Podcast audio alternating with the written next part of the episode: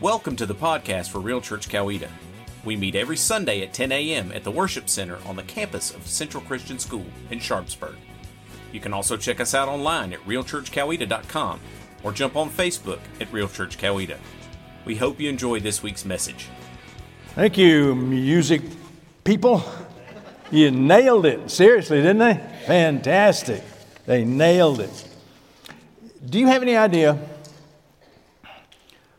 what an incredible weight and responsibility is on me today?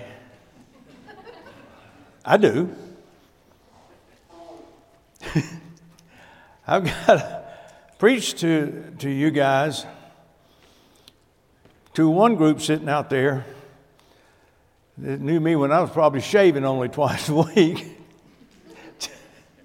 Long time.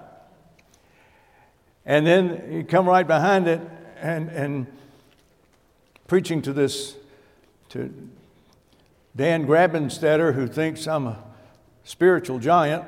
And uh, so, somewhere in between, probably on the lower end of that expectation level, is me. And it's good to see you. You know, I love being around God's people, don't you? Oh, it just feels so good. It feels so different and wonderful to be here.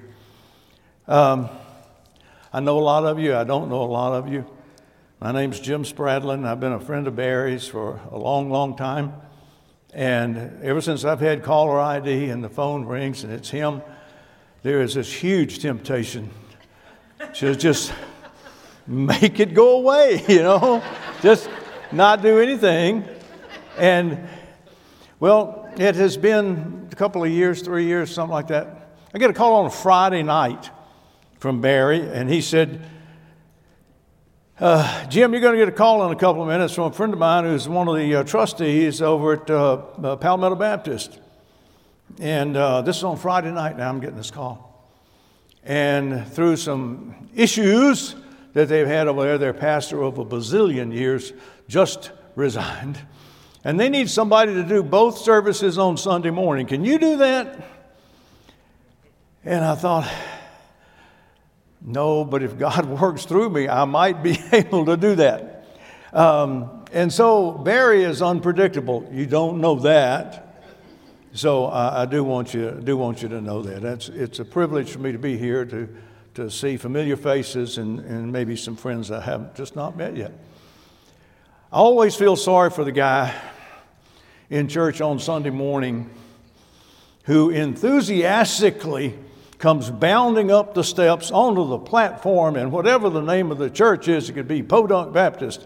Good morning, Podunk Baptist. How y'all doing this morning? And 11 people go, eh. You ever notice that? The response just isn't that, what are we supposed to say? Yeah. I have never answered that. Eh, eh, I just, I'm, I don't even do the. Eh. So, good job, Dan you introduced the service and did not ask for that response. And uh, I think it's wiser not to. Mark chapter 3. Barry's been doing a fantastic job on the, uh, on the parables, and I asked him to give me leave of that this morning because I don't want to break that flow that he's got going. And he'll pick back up with it next week. I'm kind of right in the middle of all that in Mark chapter 3 because there's parables before it and parables after it, and the same Savior telling them. So uh, we'll, uh, we'll look at Mark chapter 3 and uh, we'll ask the question Who is Jesus? Now, that question has been answered, asked and answered a lot of times in a lot of different ways.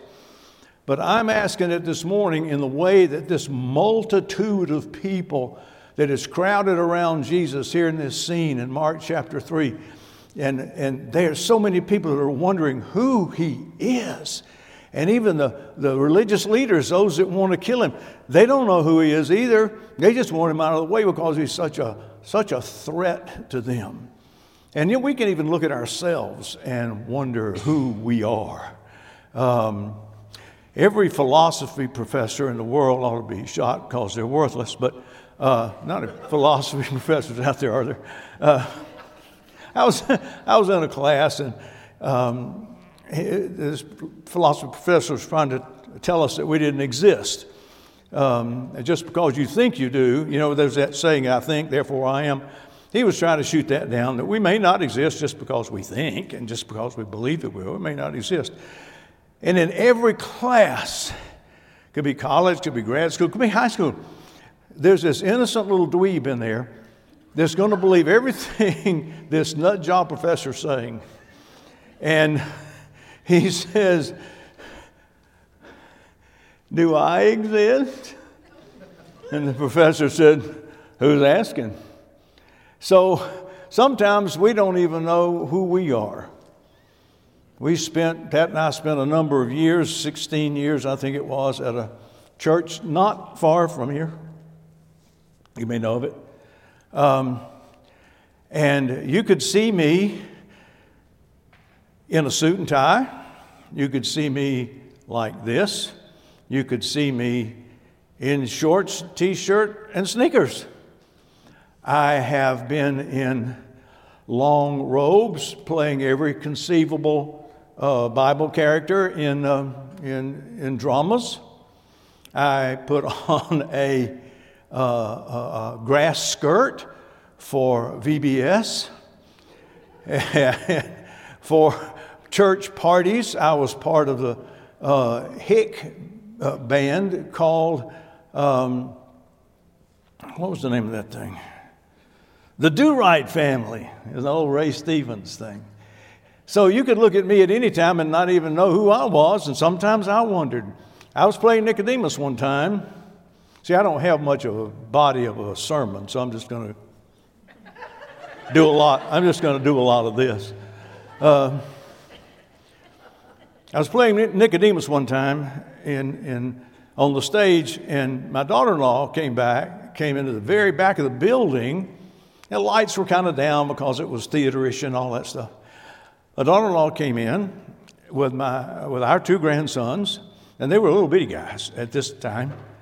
And I was talking on stage. I was dressed, dressed in full Nicodemus uh, regalia, and I was talking to somebody uh, in, the, in one of the scenes. And my youngest grandson said, "Mom, who is that man up there trying to sound like Pops?" me being pops, of course. And so, you know, we can, we can be, wow, we can be a lot of people, can't we? So let's talk about who Jesus was at this time and, and who uh, the people wondered who he was.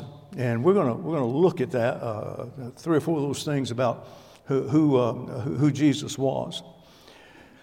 And Mark chapter 3, in the beginning of it, um, Jesus goes on the Sabbath to the synagogue, and you know, I don't know that he always did things just to annoy the, the religious uh, um, uh, leaders, but there had to be some of it there. I mean, he's got to get a kick out of doing some of this stuff. And he went to the synagogue, and it was man, on the Sabbath. There was a man there who had a deformed hand. So he called the man to come forward, and he was always followed by this group of scribes and Pharisees that wanted to get rid of him. So he knew they were there, uh, along with a group of people. And so he brings this man up front and says, Is it wrong? You can't work on the Sabbath. Can't do any work on the Sabbath. So he said, Is it wrong to do a good deed? To do something nice? And he was talking about healing the man. Is that work? You know, is that work just to do a, a good deed? Uh, or do you do the right thing by the law and, and destroy the human being? Leave the man to wither his, uh, his arm away. And that's when the scribes and Pharisees did what the 11 people do when they're told good morning on Sunday morning. They go, because he had, he had them. They didn't know what they didn't know what they wanted to do or what they wanted to what they wanted to say. And then Jesus leaves and he goes out and um, he's pursued, of course, by people who want to be healed. And uh, they just want they want to touch him. They want to be touched by him. They want to be around him. You don't blame them, do you? I'd want that too. And so he got out into a, uh, got where he could kind of look out over the group and um, maybe on a little raised, raised area. We begin looking here in verse 13, and we're going to look twice at this, at these verses. So, just by way of kind of introducing the scripture, look at um, verse 13 of chapter 3 uh, of Mark. Before we do, uh, let's pray. Father, we come in Jesus' name this morning, and we seek to know you. We seek to uh, hear from you. We seek to serve you. We seek to know you better. Father, we come praising you and thanking you as we've done during this worship time, and it has been amazing, and we thank you for it. But Father, we come as needy people, and we just pray that you would touch us this morning at that place where we need you the most. We would see Jesus and Him only, and we pray in Jesus' name. Amen. And here we go, verse 13. Now there's a there's a there's a, a gaggle of people there that you wouldn't believe.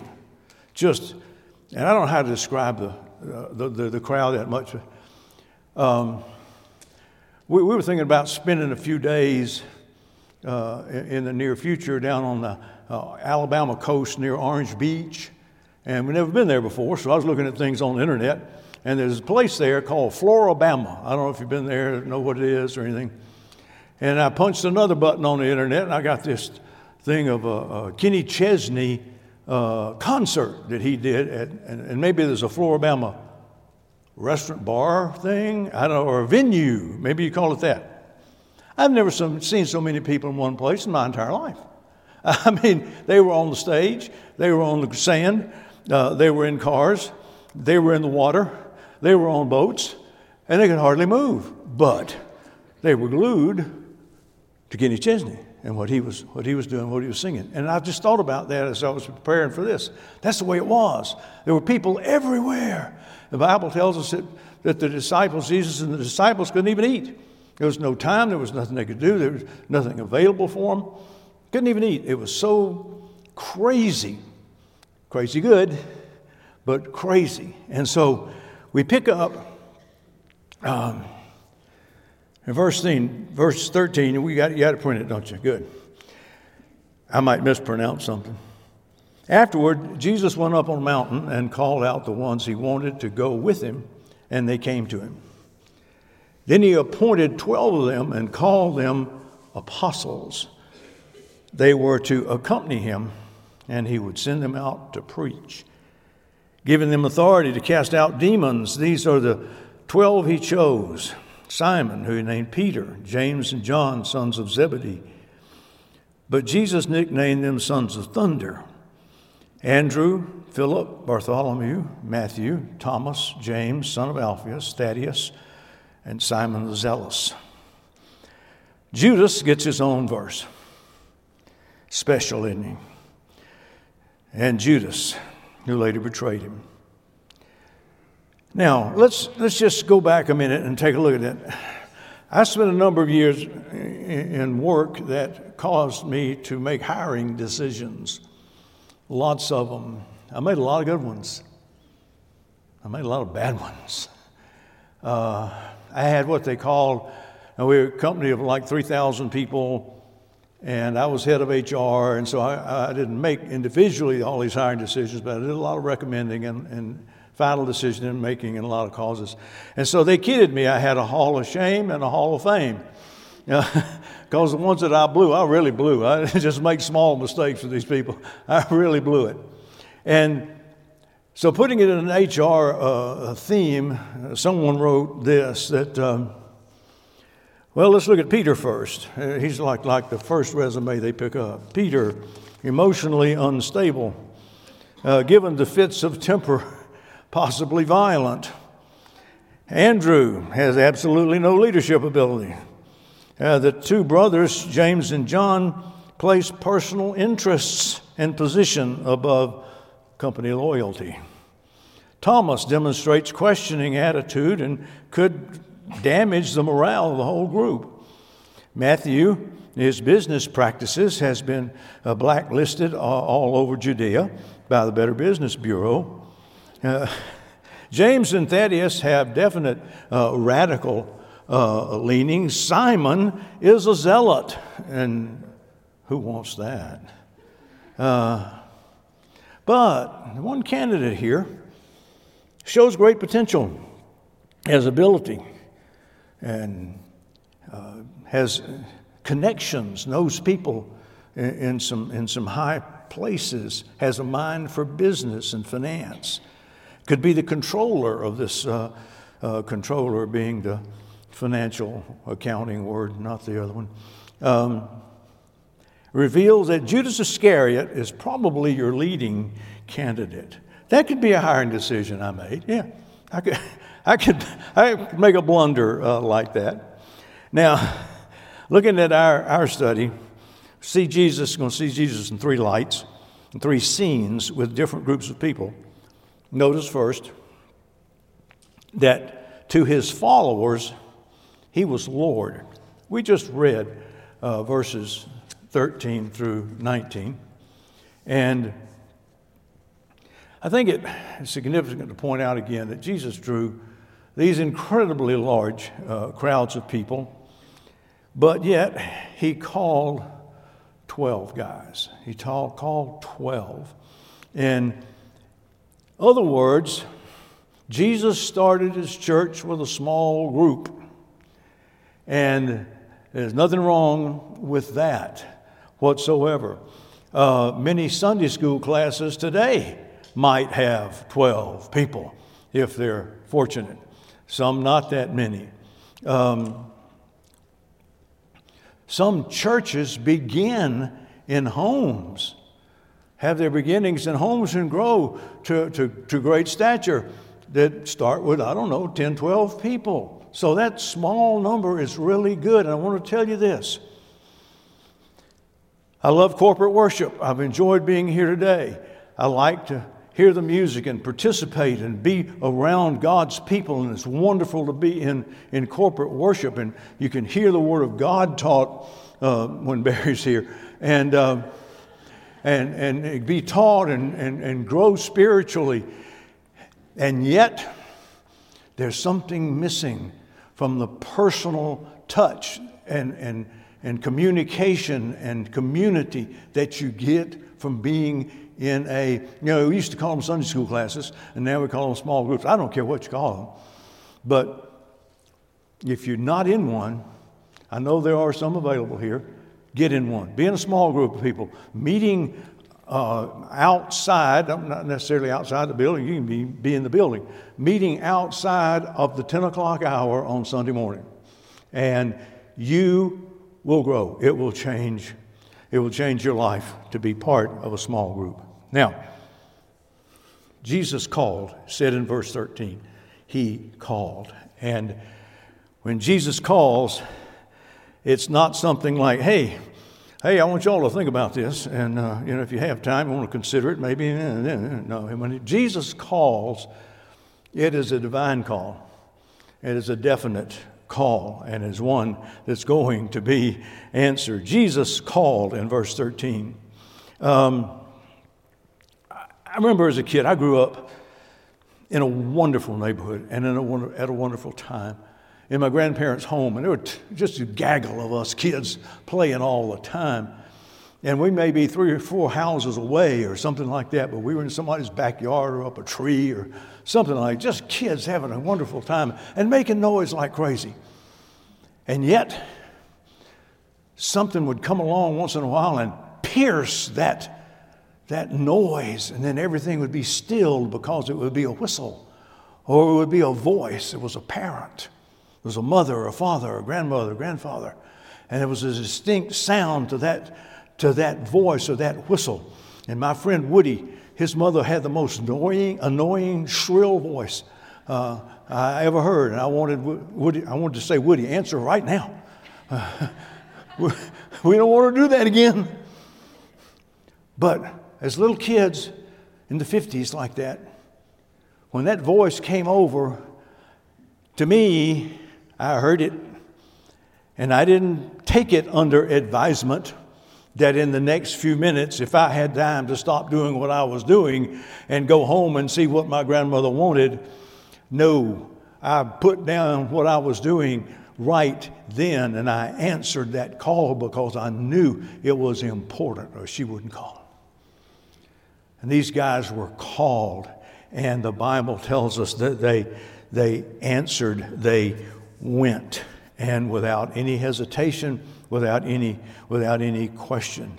The Bible tells us he appointed 12 of them, and they came to him, and he appointed them to be his disciples, his, his apostles.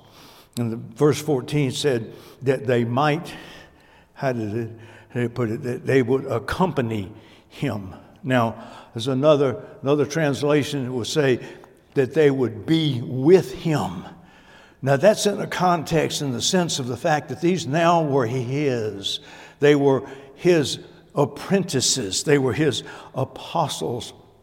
And in those times, if an, an apprentice was fortunate enough and he was going to learn copper making or, or, or another skill in wood or pottery, if he was fortunate enough, he went and actually lived in the house of the master. And wherever that master went, he went. Whatever they, the master did, he did. And it's that, it's that concept. Jesus called, they answered that they might be with him. And that's the way it was throughout that, the rest of Jesus' earthly ministry.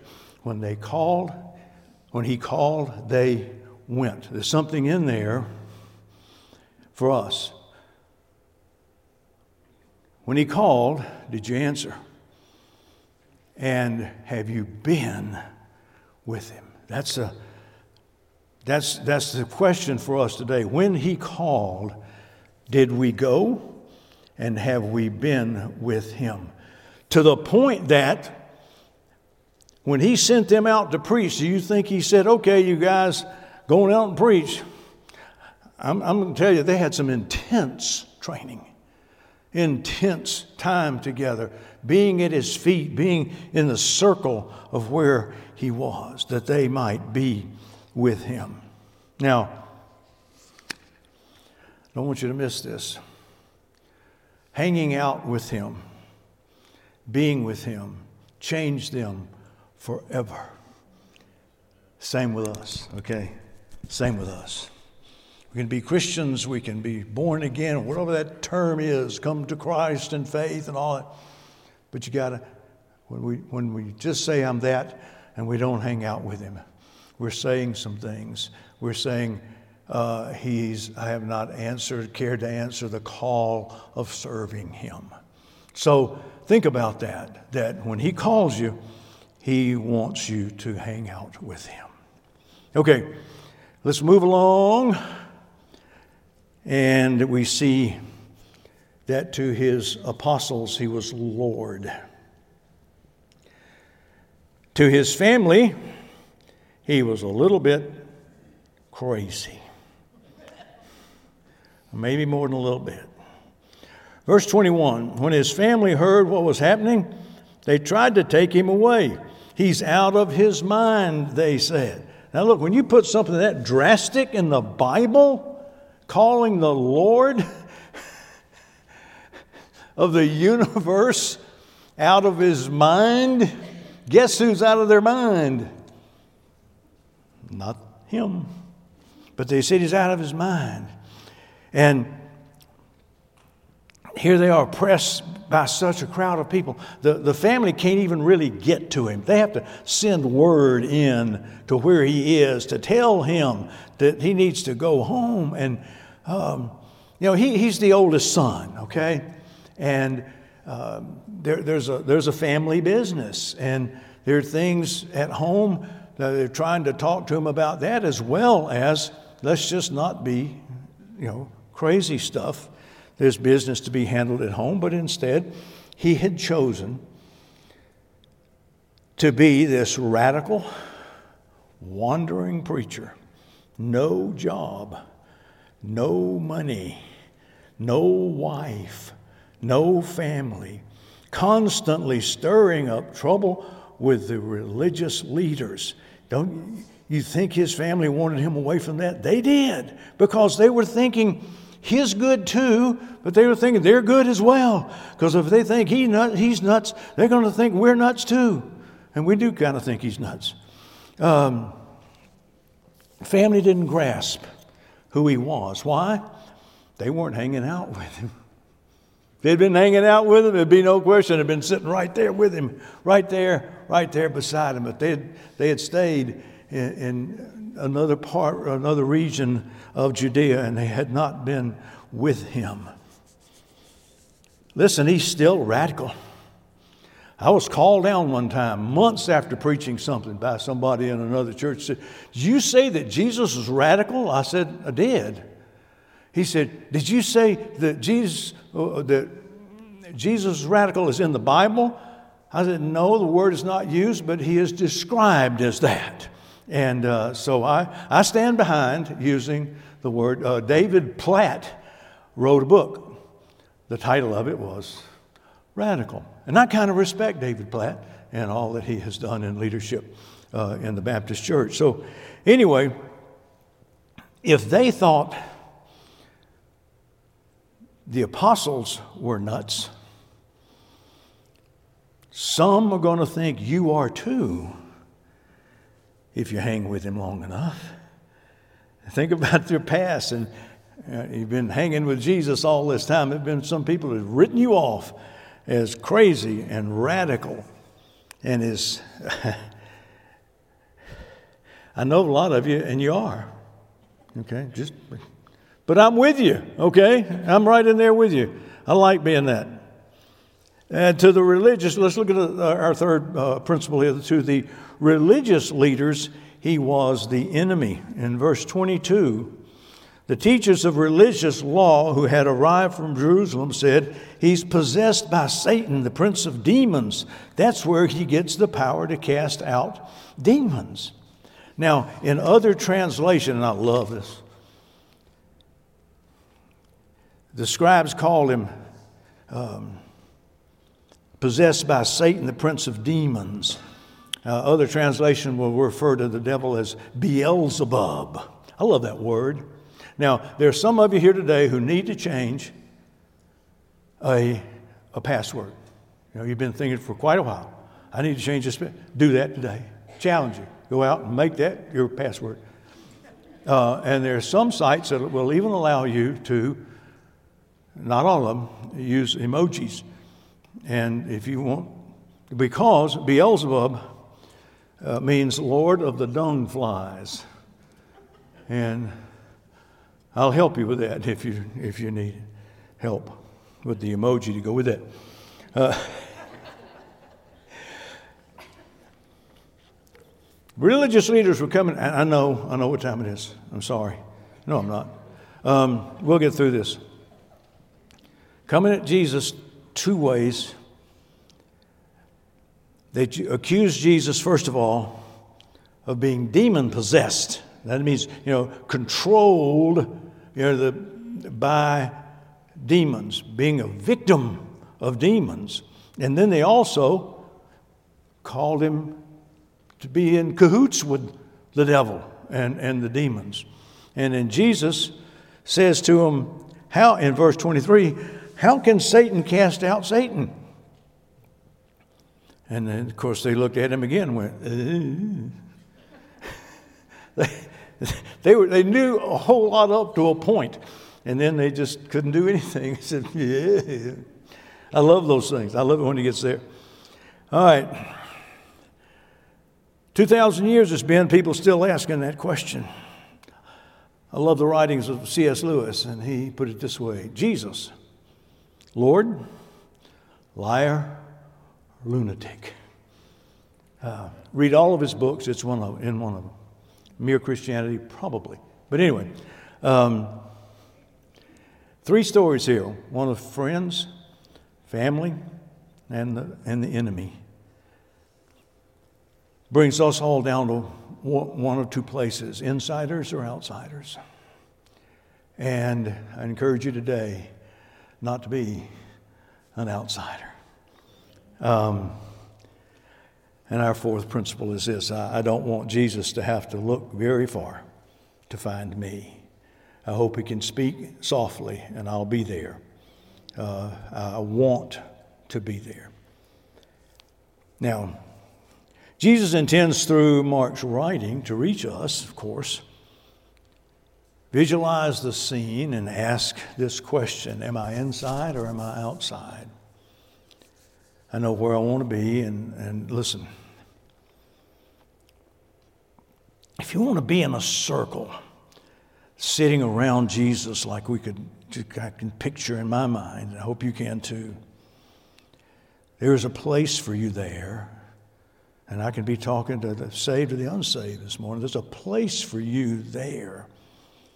Is it time to get in it? Now, I don't want you to have to lean forward or anything, but listen, like, like you're leaning forward to something exclusively for this group. You're the only ones I'm saying it to. It might seem like this is an exclusive group, only for special people. And if you think that, you're right. And you know what makes you special? You have to do something. Are you listening? You have to ask Him. What else? Ask Him. He'll take it from there if you'll just ask Him. Jesus, I want to be there. I want to be in that group. Tell me what to do. Tell me what to do to get there. I want to get there. Now, we're going to pray in a second, and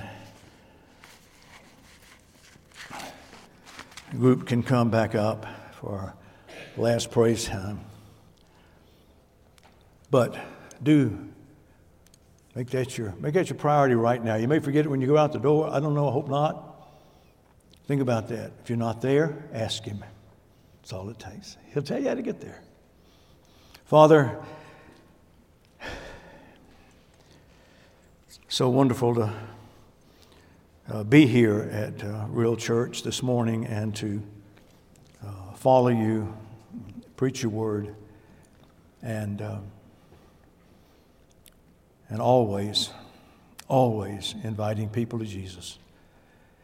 We just pray that you'd uh, speak to us now and that whatever you call upon us to do, that all we have to do is be obedient and say, uh, as he called the apostles, let us be like them and say, Yes, Lord, I'm here and I'm ready to be part of that group.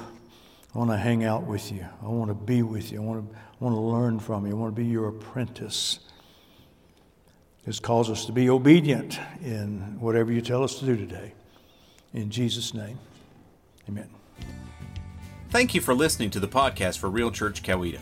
If you have any questions or would like to contact us, please visit our website at realchurchcoweta.com and click on the Contact Us tab. We invite you to join us every Sunday at 10 a.m. in the Worship Center on the campus of Central Christian School in Sharpsburg. Until then, God bless and remember to love God, love others, and live real.